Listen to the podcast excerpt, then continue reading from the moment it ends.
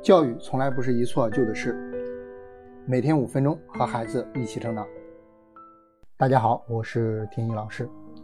我们昨天啊跟大家聊了奖励可能带来的问题，的确啊，奖励很容易带来负面的影响。但是呢，现实生活当中，奖励似乎又是必不可少的方法，完全不让大家使用，显然是不可能的。那么，我们如何用奖励？能够避免我们之前说到的那些负面影响，给孩子带来积极的促进作用呢？哎，我们今天就来聊聊这个问题。首先啊，奖励要保密。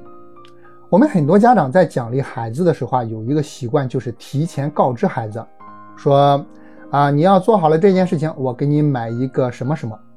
然后呢，孩子看似很积极的去做了，但是这真的。有好的效果吗？心理学家的研究就发现啊，相对比那些意外得到奖励的孩子，那些被提前告知有奖励的孩子做的会更少。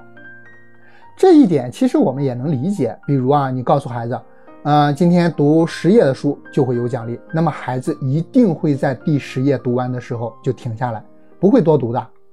所以啊，这里啊跟大家说明，奖励要先保密。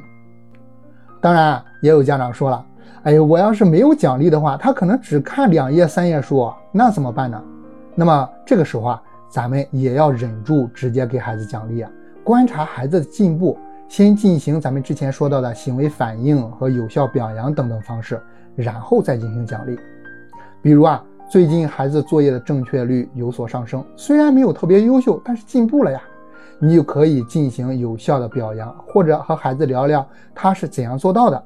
那在这个过程当中，他是遇到了什么困难了吗？遇到了困难的时候是如何克服的？等等，聊这些的过程啊，再进行有效的表扬，这能让孩子发现并且认可自己的能力，提升他的内部动机，孩子也会更积极。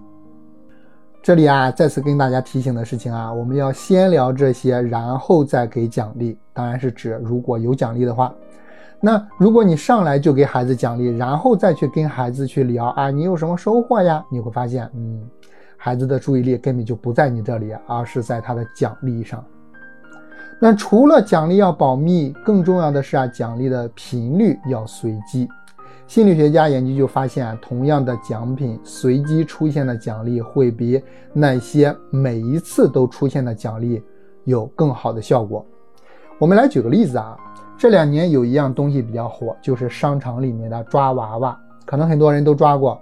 但是说真的啊，如果让你花同样的钱去买这个娃娃，你会买吗？很多人不会的，但是却有很多人愿意花钱去抓。甚至是上瘾。同样的东西，为什么抓就让那么多人上瘾呢？哎，这就是因为我们每一次都期待能抓到抓到娃娃，对于我们来说却是随机的，不一定哪一次能抓到的。当抓到了就很兴奋，这是一种期待和满足期待的一种循环，更能刺激我们去做这样的事情。所以啊。让奖励这件事情变得随机，偶尔出现，而不是每一次都出现，这会让孩子更期待。所以啊，给孩子奖励，不要让孩子提前知道，出其不意，随机时间出现，效果啊会更持久。不过呢，这里啊也有一个小建议，就是最初的时候啊，我们可以降低一些要求，频率啊高一些啊，做几次就给奖励，然后呢，慢慢的提高要求，降低奖励的频率，到最后啊。不需要奖励，孩子就可能形成了内部动机或者养成了这个习惯了。我们前面说完了奖励要保密，然后说到了奖励也要随机，那么这样做就可以了吗？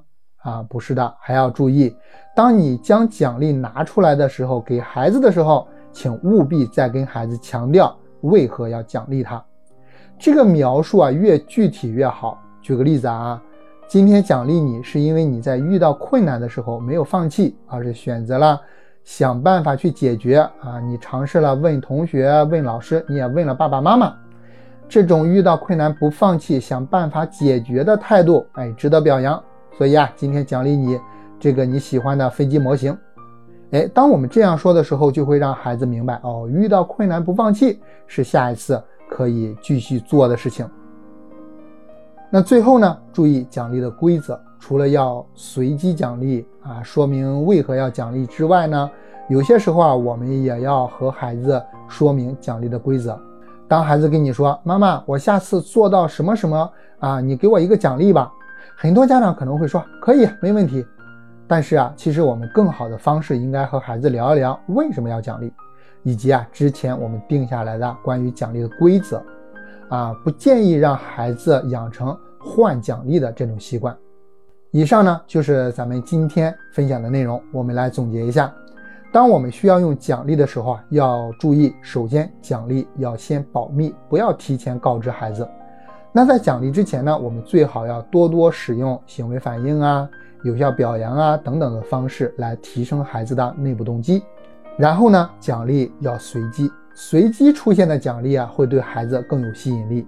第三呢，是每次奖励要详细的说明具体的原因。第四呢，是有些时候啊，还要提醒孩子关于奖励的规则，让孩子明白奖励的意义。好了，今天的话题啊，就跟大家聊到这里。如果你有什么想聊的、想问的、想分享的，可以给我们留言。感谢您的聆听，京师博人陪您和孩子。一起成长。